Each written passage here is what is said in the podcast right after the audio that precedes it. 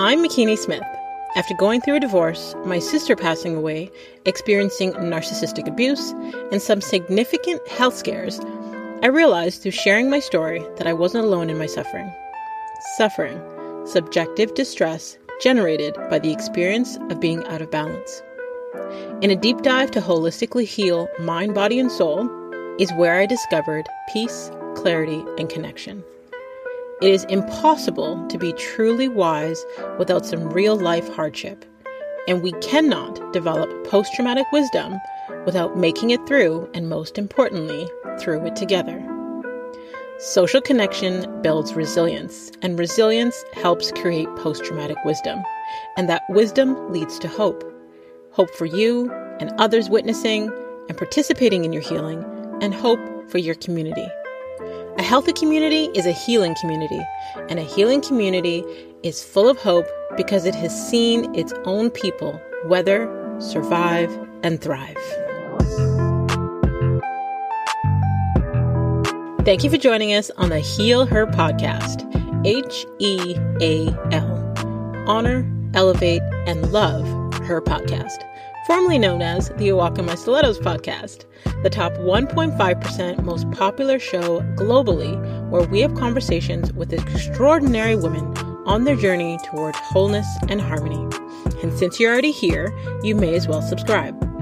As a certified mindset coach guiding women towards peace, clarity, and connection within, supporting the direction of the system toward wholeness, my goal here is to help you thrive.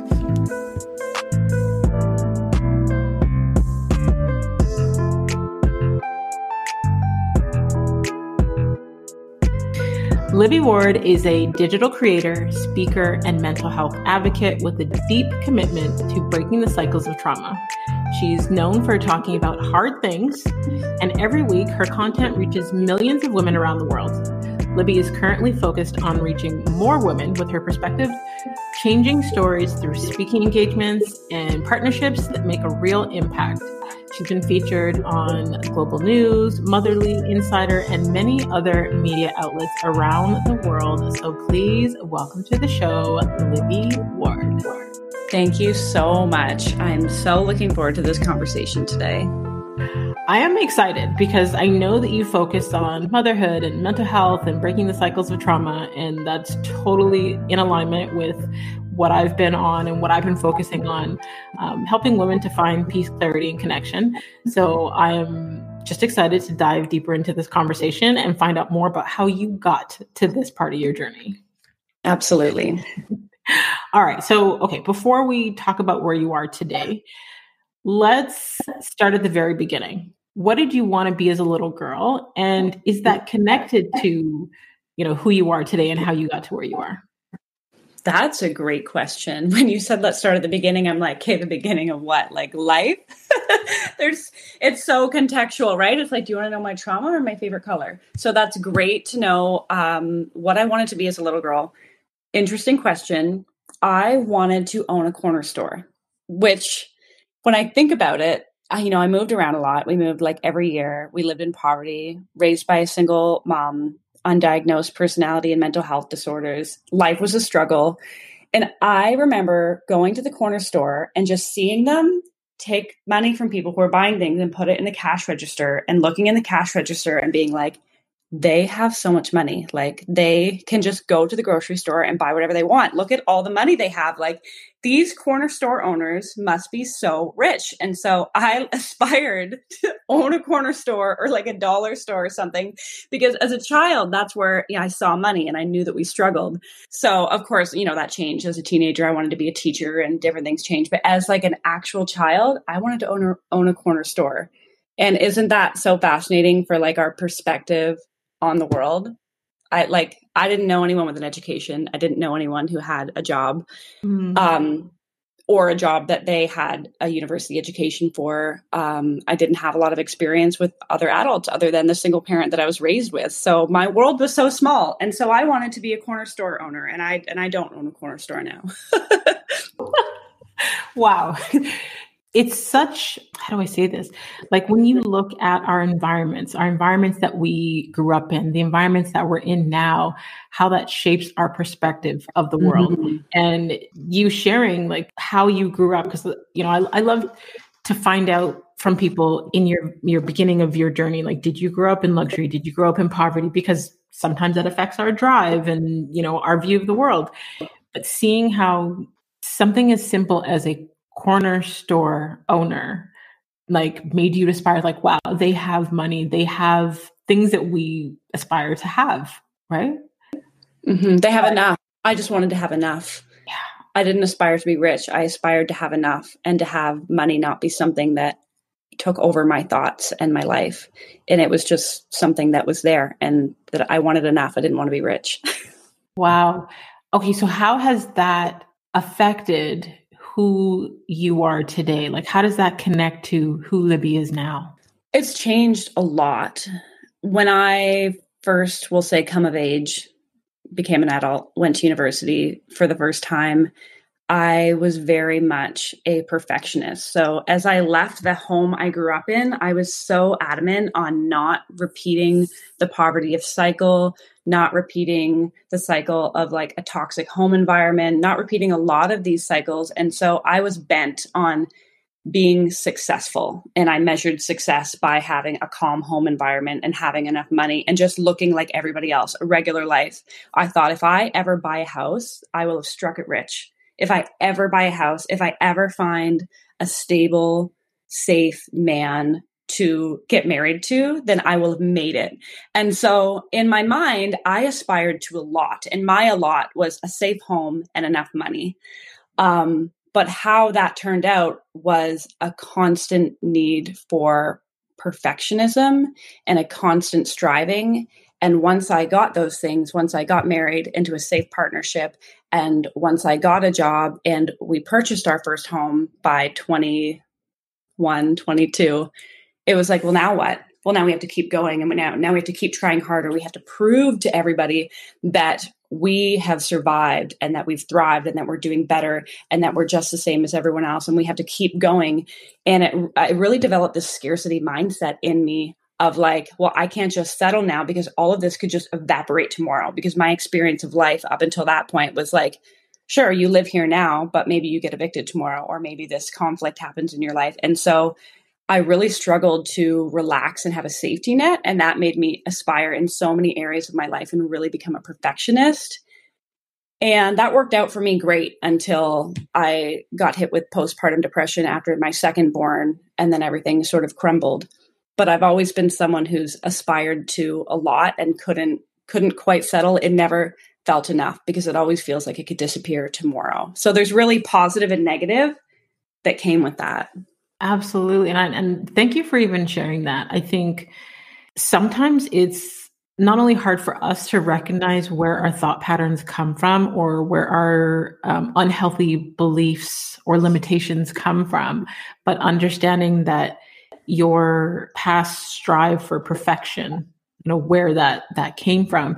Let's talk about that word for a second, perfection, because I believe that perfection is toxic because it forces us to procrastinate. It forces us to compare. It forces us to not do the things that we want to do because there's this whole analysis paralysis.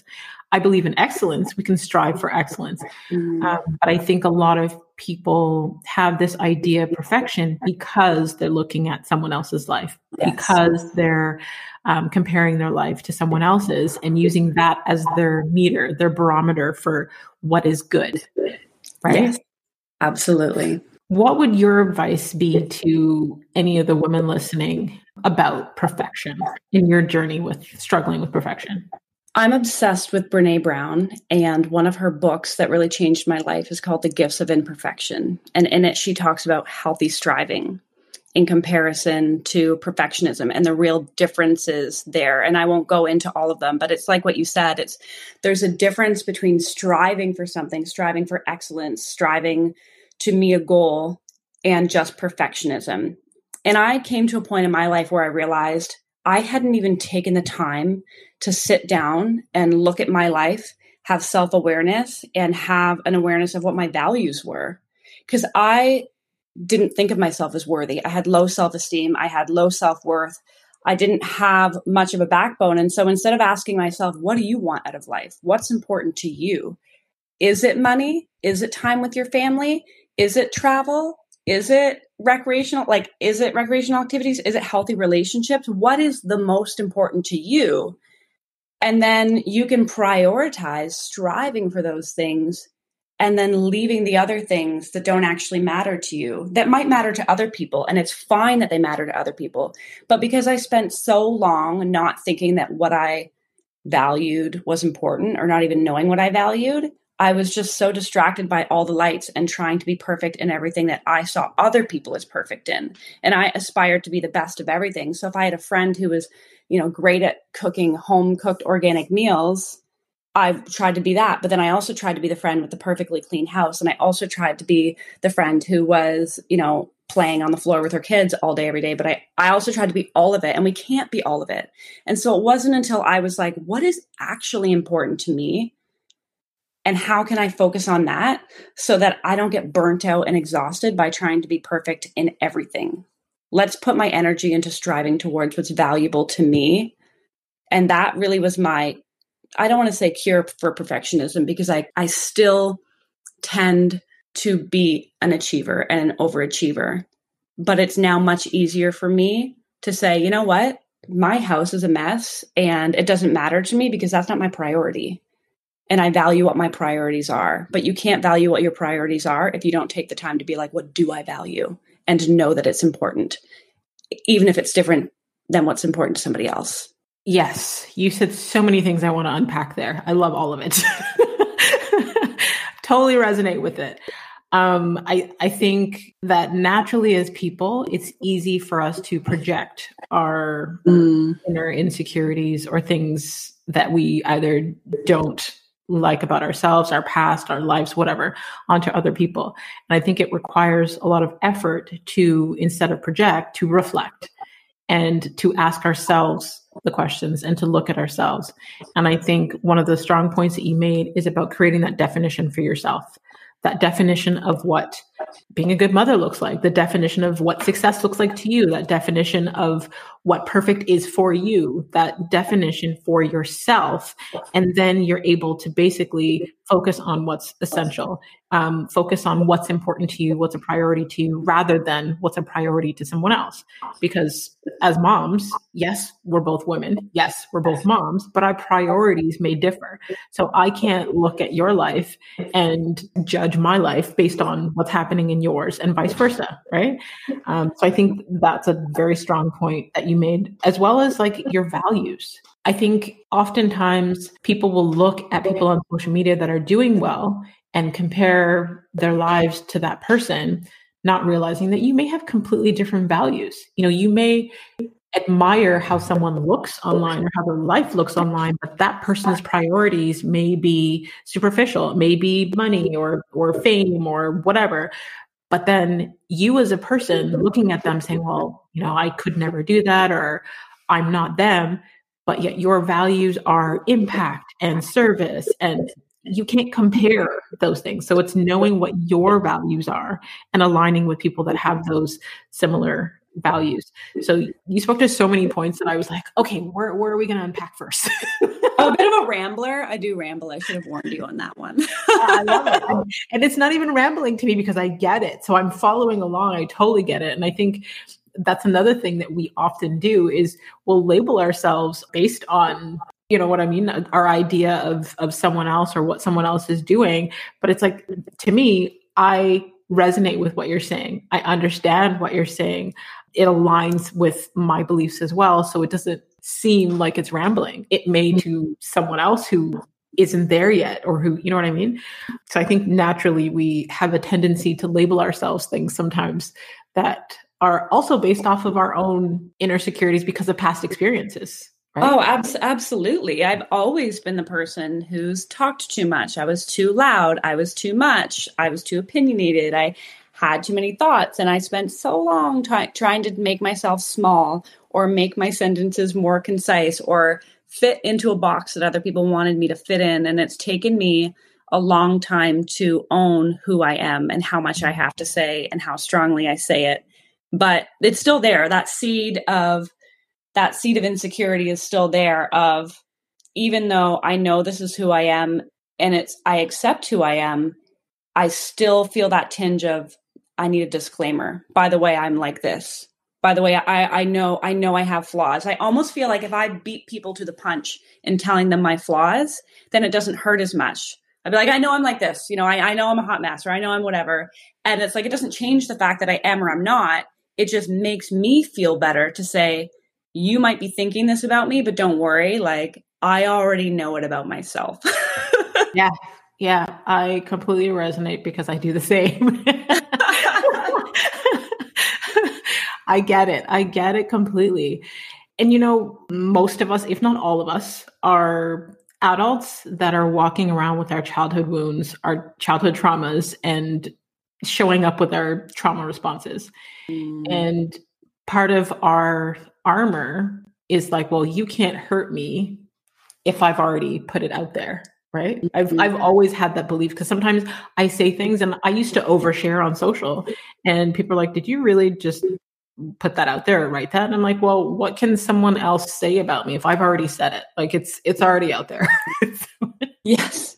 Yep. You're preaching to the choir. You're preaching to the choir. Yeah, I get it. But even, even the phrase of oversharing has this negative connotation, right? Or when people say to me, oh, you're so brave for saying that. Or, you know, we talk about oversharing, even when we say it about ourselves, it can have this, like, by using the word oversharing, it's saying it's too much. It's more than normal. It's over the capacity for what people can handle. It's not in the box that you're supposed to be as a woman or as a person. And it's like, who decides what's normal?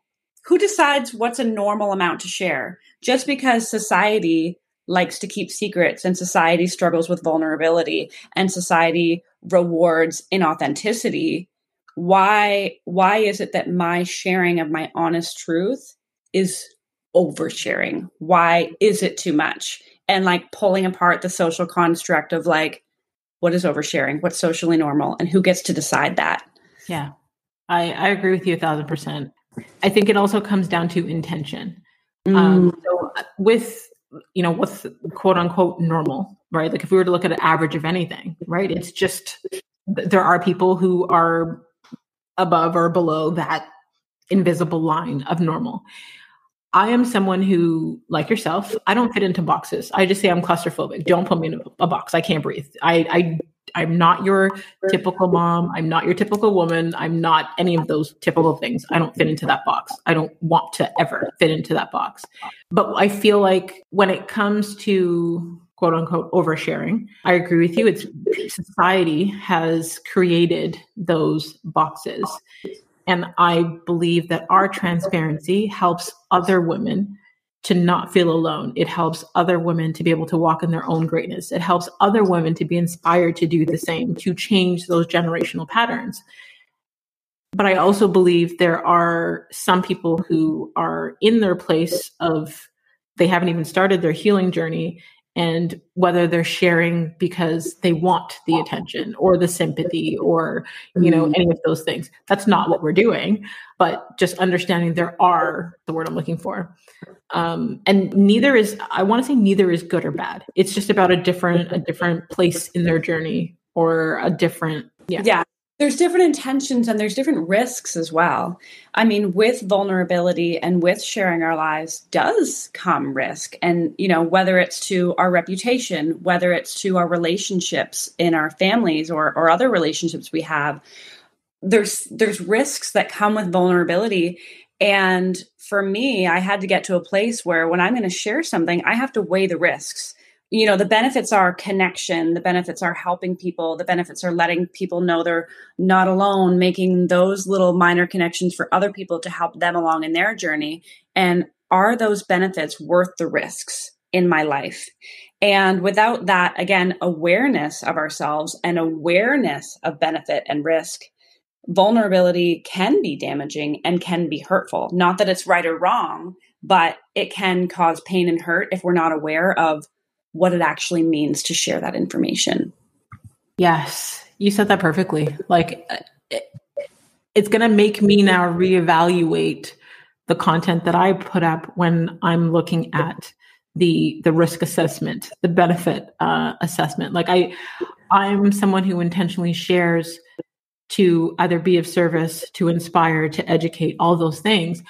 To give you a, a quick example, I had someone comment on a story I posted a week ago um, because I was talking about a lot of the people who I interact with online, because social media can be an interesting place. It's It is what you make of it, right? It can be good and it can be bad. Mm-hmm. Uh, but I like to follow people that inspire me, people I can learn things from, you know, people that are teaching me something. So when I put content out there, it's for the same purpose. But there are people that don't know you outside of what you put up online and will create their own story, their own narrative of your life based on these snippets that they see or hear of you. Not knowing that you could be online every day, still showing up, whether it be for five minutes a day or whatever it takes you to, to put up the content. And yes, you're being of service, you're helping, you're inspiring, you're educating, but you could be dealing with something in the background, whether it be a, a family issue or a financial issue, whatever the issue is, right? It is your choice whether you choose to share that or not. And if your niche or your focus or your agenda is whatever, you know, lane that you're in, people should not be judging your entire life based off of one snippet of content. And I had someone comment on my story that basically said, you know, as coaches and influencers, how w- we are fake for, you know, not sharing that side. So I had to create more content to educate that there are those of us out there that, one, we do have a choice of our personal life, how deep we choose to share. I'm a very public person. I say that I'm an open book, but I'm also entitled to privacy in certain parts of my life. So I no longer share detailed information about my romantic relationship because I've had three public relationships that went horrible. But but basically just letting her know, like, we don't post for the validation or the the applause or um, to be judged, because that was basically what she was saying in her comment. And not only do we have that choice to share what we want to share, what we choose to share, I totally lost train of thought of what my point was.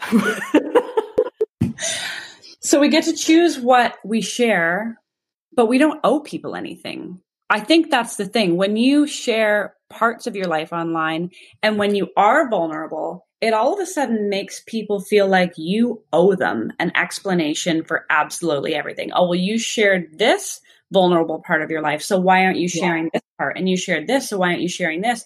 And it's almost like, no, it's a privilege for you to know these parts of my life, and I intentionally share them to help, to inspire, to educate, but that doesn't mean that you should know every single detail of my life.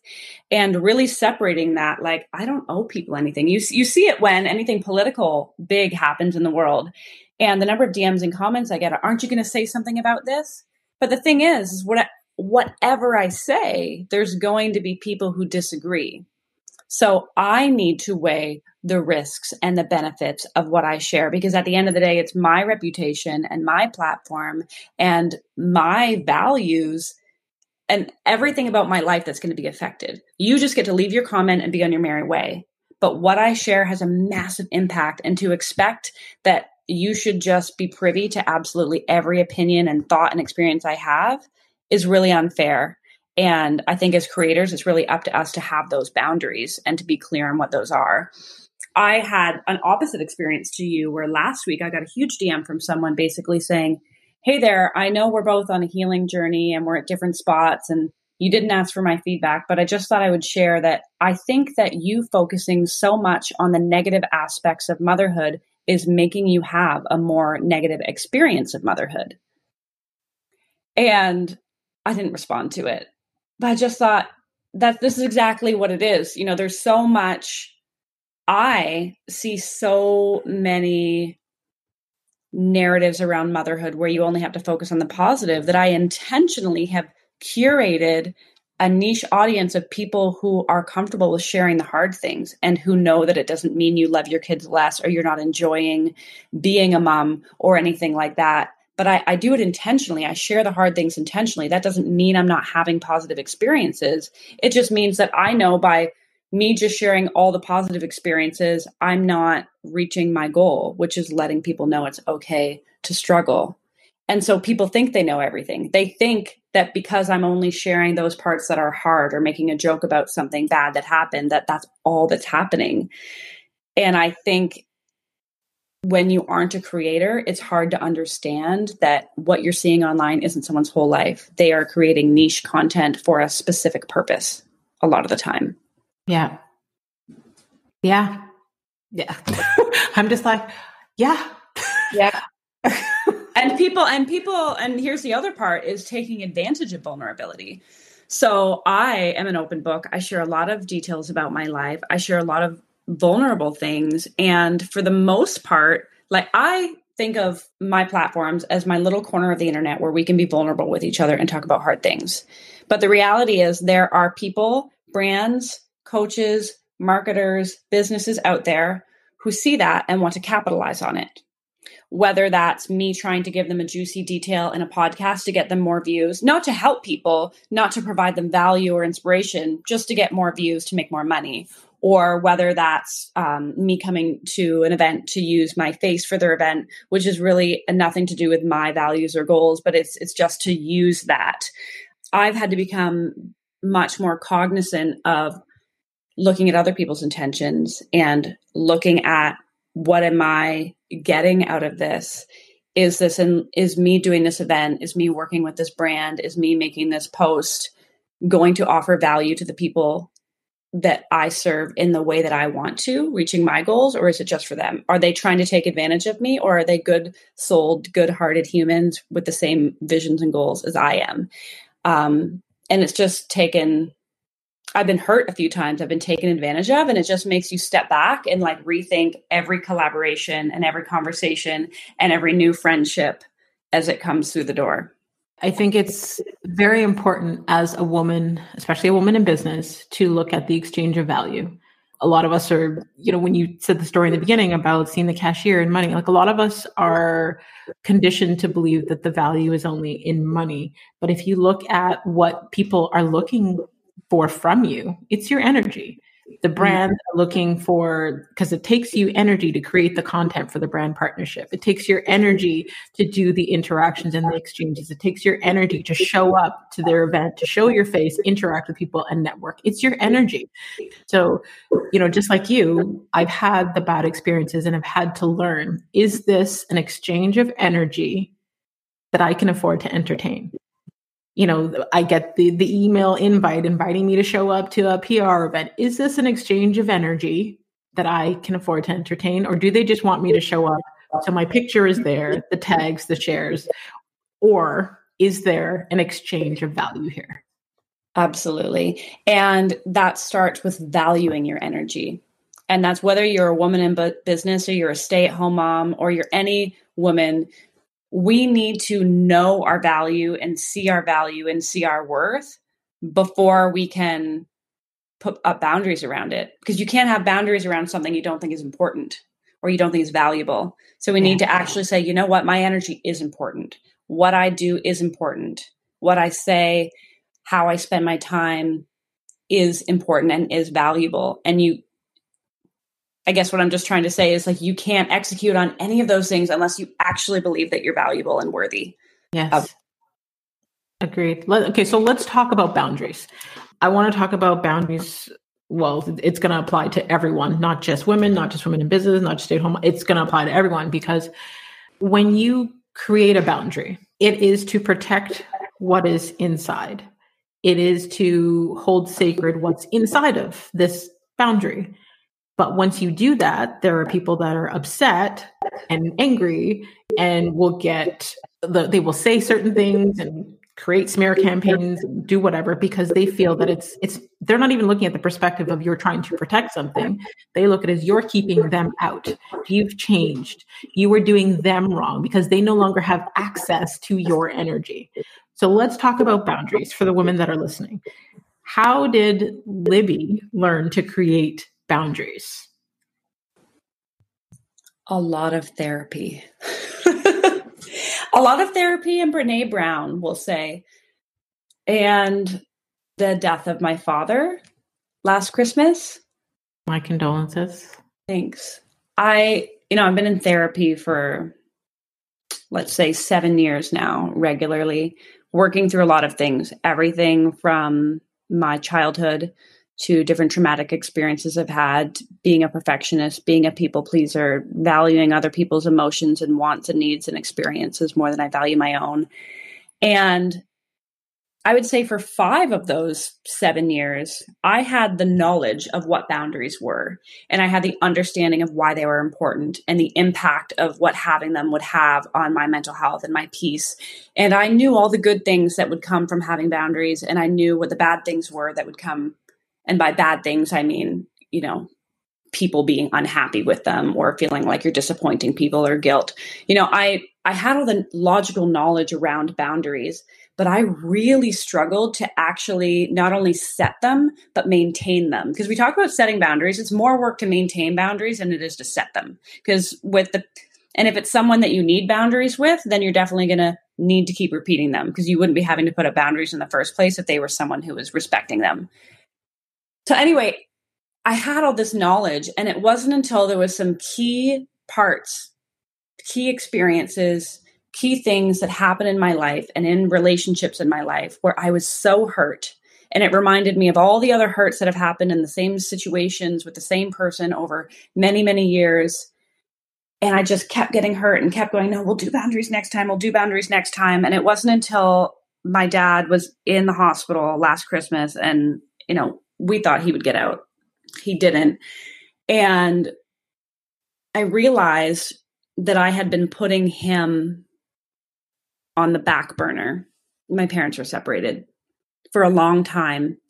And as he was in the hospital, I was like, you know what? I finally need to put up these boundaries with my mom that I've been wanting to put for seven years and that I keep breaking because it makes me feel too guilty to keep them. And I'm like, here is my dad who, you know, I could talk a whole lot more about him, but hasn't hurt me in those ways and is passive and quiet and is easy to push to the side because my mom is the louder one who needs more attention and needs more help and needs more saving and needs more me, and that I have this codependent relationship with. I'm like, here he is. I, I could lose him. I could lose him, and I will have to live with the regret that I let somebody else take precedence over him because they were pushy enough to do it and I felt too guilty.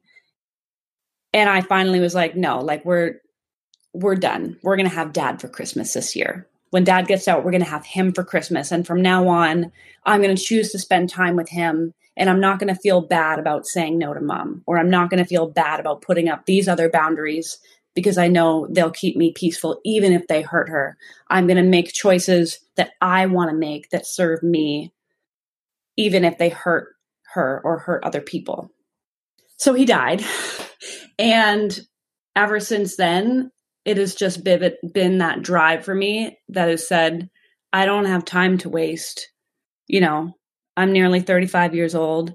Uh, you, we don't know how many more days we're going to get on the earth, how many days we're going to get with other people in our lives. And my peace matters, and my happiness matters, and my children's lives matter. And there's so much in my life that I value and I see the worth in now, and that I see as making that boundary is worth the risk. It's worth the risk of hurting someone. And it's not my responsibility to keep anybody else happy. It's my responsibility to respect myself and my own worth and my own value and my children's. And so that's the long version. You said sometimes people tell you things they've never said on another podcast. And there we go. There we go. I had to mute my mic because um, I'm a crier. So, so my eyes were watering and I'm like, okay, can you keep it together? keep it together. Thank you for sharing. Thank you for your transparency. Yeah, I'm sorry for your loss. And I know that when you lose someone that is very near and dear to your heart, the, the grief is a lot heavier. Um, the life lessons seem to be a lot larger. And I can't imagine you know, losing a parent, especially, you know, someone that you love so much. Um, Because I feel like something that we don't talk about enough is that many of us do have toxic parents that we have to set these heavy boundaries with. Mm. Um, so when it is a the, the parent that you want to cherish and that you have the healthy relationship with, um, I couldn't imagine um, what you are dealing with uh, now. But thank you for for sharing that. And I think that a lot of the women that are listening, like there's so much there that we can all relate to in terms of one, prioritizing the relationships in our life, looking at those relationships that are draining us, that are constantly having withdrawals from us, the energy withdrawals. Mm-hmm. You know, mm-hmm.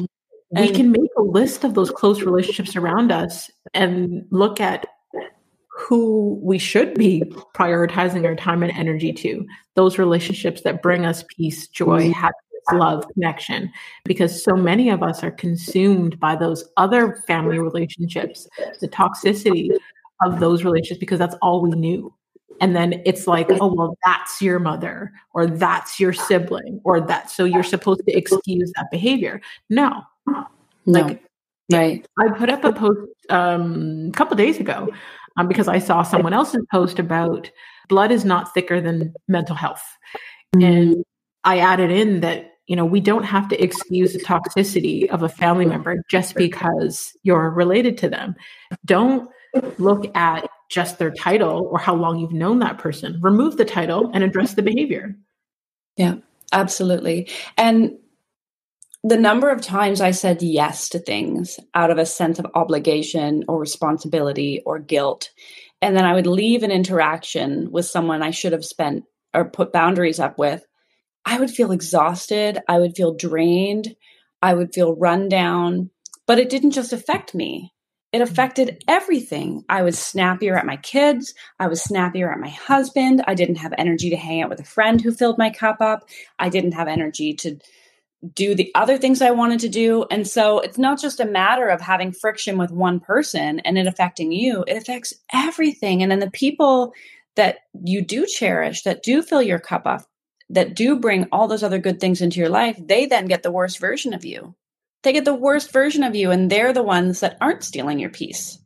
But because somebody else stole your peace, because you allowed somebody else to steal your peace, they are now on the, the butt end of the stick, and they end up getting hurt. And then and then it's guilt, right? It's guilt over not having the boundary, and then it's guilt over hurting people you love because you didn't have the boundary. And it's it's a cycle, that guilt and shame cycle. Yeah. Yeah. You used a key word there where you said allowed. I hear too often someone blaming someone else, or, you know, they did this, they did that. Sometimes we give people permission to do those things by what we accept, right? So it's looking at ourselves again, taking the power back and saying, well, what are we allowing? Where can we put our foot down and make changes? Where can we set that, that boundary? There was something else you said that I, I wanted to touch on. Um, It was about the energy that you end up giving other people when you spend time with people that drain you. Like, energy is transferable. So when we are around people, pay attention to how you feel when you leave that person. Do you feel happy, or do you feel depleted? You know, you, this is why I don't take random incoming phone calls anymore, because you could be having a great day and someone call you and totally knock you off. You're behind, with whether it be their own drama or something else that isn't an emergency, and throws off your entire day. So pay attention to how you feel when you interact with, with people, and give that energy to those that lift your spirit, those that bring you peace, those that bring you joy, those that understand or allow you to just be. Because oftentimes when we're raised in, you know, toxic family situations, everything that you do or say or feel um, gets put into question. You know, you're gaslighted into, you know, how so many things. Yeah. And I, I always like to speak to the guilt and shame that come with boundaries, recovering people pleasing, recovering perfectionism. For a long time, I felt like, what is wrong with me? Like, why can't I just say no? Why can't I just keep this boundary? People keep saying, oh, just do this. And I, and I can't do it. And it's so hard. And I really had to get to a place where I had to give myself grace and say, you were conditioned for eighteen years daily, sometimes more often than daily. You were conditioned to value yourself less, to value your feelings less, to value your needs less, to fully believe in your core that what other people wanted and needed was more important than what you wanted and needed. And having the knowledge that boundaries are going to help you and having people tell you to set them up and knowing that that peace is going to come can't happen overnight. It, it takes a lot of unconditioning and unlearning what you were conditioned to be like for eighteen years. So give yourself grace in the process of setting boundaries. Know that just because you set boundaries and just because you may get some peace, it doesn't mean the guilt's not still going to come, or that you're not still going to feel some shame around why it's so hard for you, or that you still feel responsible, even though you know you shouldn't feel responsible. It's so complex because it's our childhood is ingrained in us and it changes us on a biological level. And it takes so much energy to break those cycles, so much energy. And that is energy that you're then taking from other parts of your life. And so you're not a failure. You're not just a hot mess. You're not just a terrible person who sucks at adulting and boundaries. You're a human being who's been conditioned a certain way, and you're putting energy into unlearning those things. And it, it's going to take time. Yeah. Thank you for saying that. I think um, not only did I need that reminder, but uh, the ladies that are listening will definitely appreciate that. I wanted to read one of your captions from one of your recent Instagram posts. I thought I was the problem for a very long time. The problem with being raised in a toxic or emotionally immature home environment is that even though it feels chaotic or stressful or filled with conflict, that's all you really know. You want to be different, but you don't necessarily have the tools to get there. That's why being a cycle breaker is so hard, because no matter what cycle you're breaking, you're actively unlearning bad habits, learning good ones, and simultaneously trying to model or teach them to your kids. It's not for the faint at heart. You come to the point when you accept that people might think you're the problem, but you begin to value your peace and the family you are raising more than you do the opinions or expectations of others. So maybe we are the problem in some people's eyes, but those people are probably the ones you're trying to recover the most from anyway. So I'd say keep being the problem. I resonated with that so hard. Sometimes when people read things back to me, I'm like, did I write that? Oh, girl, I, I did that all five of my books. That was good. Right? Yeah. I resonated with that so freaking hard because, you know, the pandemic allowed me the space I needed to do the deeper healing work. And I have one of those toxic parents and grew up in that toxic environment where you were taught to put other people's needs first, where you were gaslighted constantly, where you were taught that your needs don't matter because theirs comes first.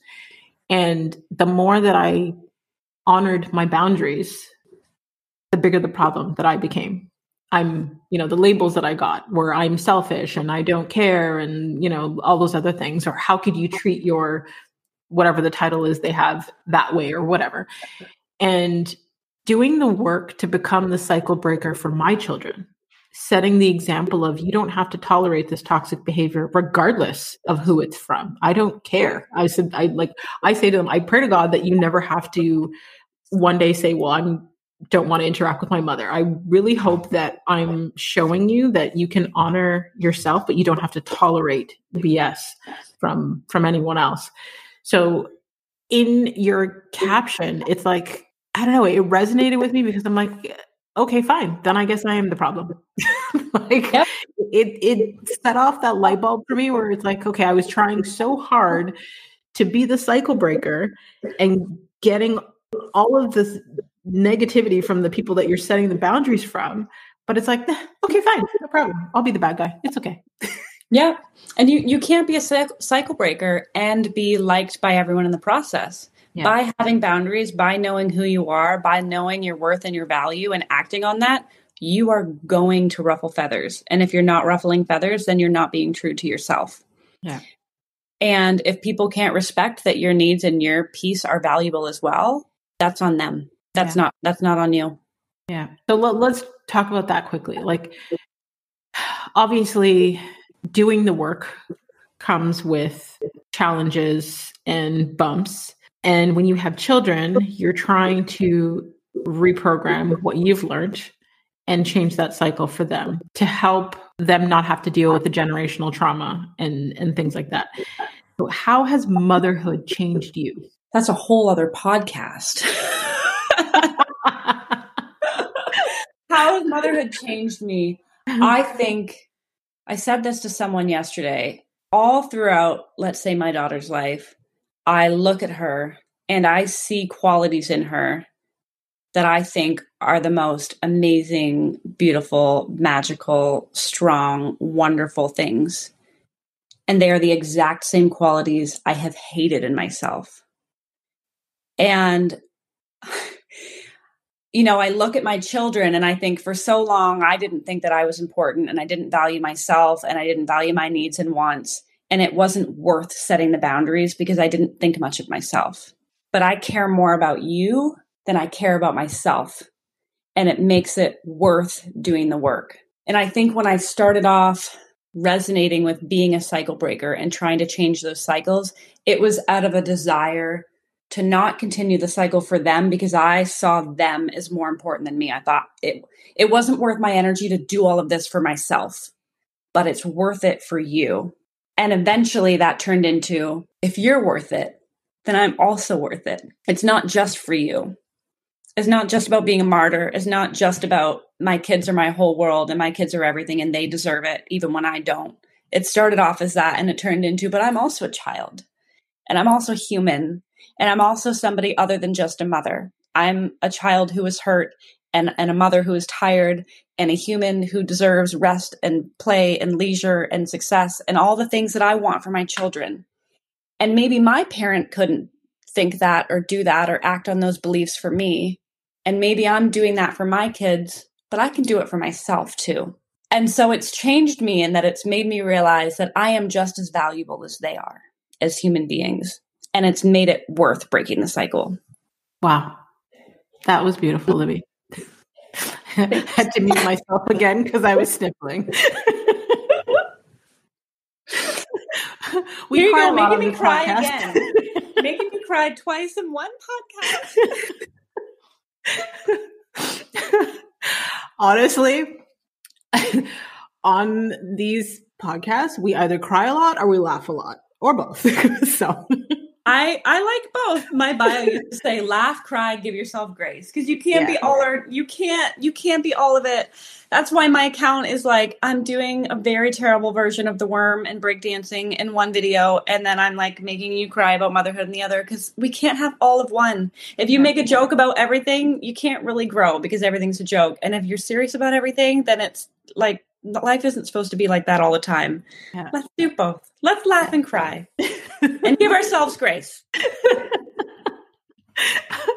Absolutely. Oh, wow. Okay. I don't know where the time disappeared to. Um, like, where did the time go? Uh, okay. So before I go to the, the rapid fire, the final segment of the show, I want you to tell people where they can stay connected with you online. Yes, you can stay connected with me online on TikTok, on Instagram at Diary of an Honest Mom. You can find me on my website, diary of an honest mom dot com. And I actually just released a free printable guided journal that helps moms get more self-awareness so that they can struggle less with guilt and expectations and perfectionism and all that fun stuff. So that's where you can find me. Love it. Love it. Love it. I will have all of the details where they can connect with you um, in the details section of the episode. So they don't have to search too far. They can just click and connect with you directly. Because I'm all in my feelings now and I'm need to go sniffle. Um, we're going to try to make the rapid fire rapid. Okay. Awesome. I'll try my best. Okay. Okay. So finish this sentence. I forgive myself for not valuing my worth. Love it. What advice would you give to a woman trying to rush her healing journey? Slow down. It's not going to happen overnight. Love it. What failure has taught you the most about life? And do you have a favorite failure? this is supposed to be rapid? Rapid, deep questions. Okay. I can't think of a specific failure other than trying for too long to be perfect and fit into everybody else's box. What's the second part of the question? If you had a favorite failure. I don't have a favorite failure. I can't think of any. I fail constantly. Right? Yeah. Failing our way to success. Yes, exactly. Okay. Um, if you could have a gigantic billboard anywhere with anything on it, what would it say and why? It would say, you are enough. And it would say that because I talk to women every single day who believe in their heart of hearts that they are not enough. And they need to prove that they are by doing or being or pleasing or building or caring or being busy. And I want everyone, but women specifically, to know that they don't need to do anything or serve anyone or care for or work for anything to be enough. Simply as you are, you're enough. Oh, okay. Name the most worthwhile investment that you've ever made. And that could be of money, time, energy. My most worthwhile investment I've ever made professionally was wasting hours on TikTok every day for the first year of the pandemic, because I never would have connected with the women I connect with now, built a platform, built a business, and be making the waves in the world I think I'm making today. And that was a lot of time that caused a lot of friction because I was qu- quite into the whole TikTok thing. But it jump-started me. Um, that's the biggest time investment. I guess personally, the best investment I've made is energy into cycle breaking with my children. It's so hard. It would be so easy just to continue the cycle, just to yell when I want to yell, ignore when I want to ignore, send them to their room and ignore their needs. It'd be so easy to do the things that I naturally, instinctively want to react to. Um, but it's worth the energy in doing the hard thing because it's going to affect every generation that comes after me. Absolutely. Absolutely. Okay. Last but not least, what impact do you want to have in the world? I want to change the narrative of what it means to be a good mother. That's what I want to do. That's powerful. I have goosebumps. I'm only not talking because it's supposed to be rapid. I have more to say, but we'll, we'll, we'll save that for the next episode. Honestly, thank you so much, Libby. You know what? I, the, I say this all the time and I say it publicly. Like, part of me doing this podcast is selfishly for me. Um, I think these conversations are so healing. I think that the... I think I'm I'm blessed to connect with women like yourself that are okay with being vulnerable and transparent. I think that you women that are sharing your stories, the good, the bad, the ugly, and using your platform not just to show the light, but to also let people know the shadow side of things is so needed. So thank you for just being who you are. Thank you for your energy today. I truly appreciate you. You're welcome. Thank you for having me. This has been a great conversation. I've never cried so much in a podcast. So get that medal. Thank you so much, Libby. And, you know, to all you healers out there, until next time, subscribe on all platforms. Don't forget to rate the show and leave us a review on Apple Podcast. And I just want to thank each and every single one of you that continues to listen each week. Um, so that we globally rank in the top one point five percent of most popular shows out of all podcasts, because that's almost three million. Um, so I'm just mind blown. Um, but I, I would love to know what resonated with you. Um, you know, feel free to screenshot this week's episode and you can tag us. You can tag Libby at Diary of an Honest Mom, and you can tag myself at The Real McKinney Smith. Uh, a healthy community is a healing community, and a healing community is full of hope because it has seen its own people weather, survive, and thrive. So let's continue to heal her. Thank you. That's great.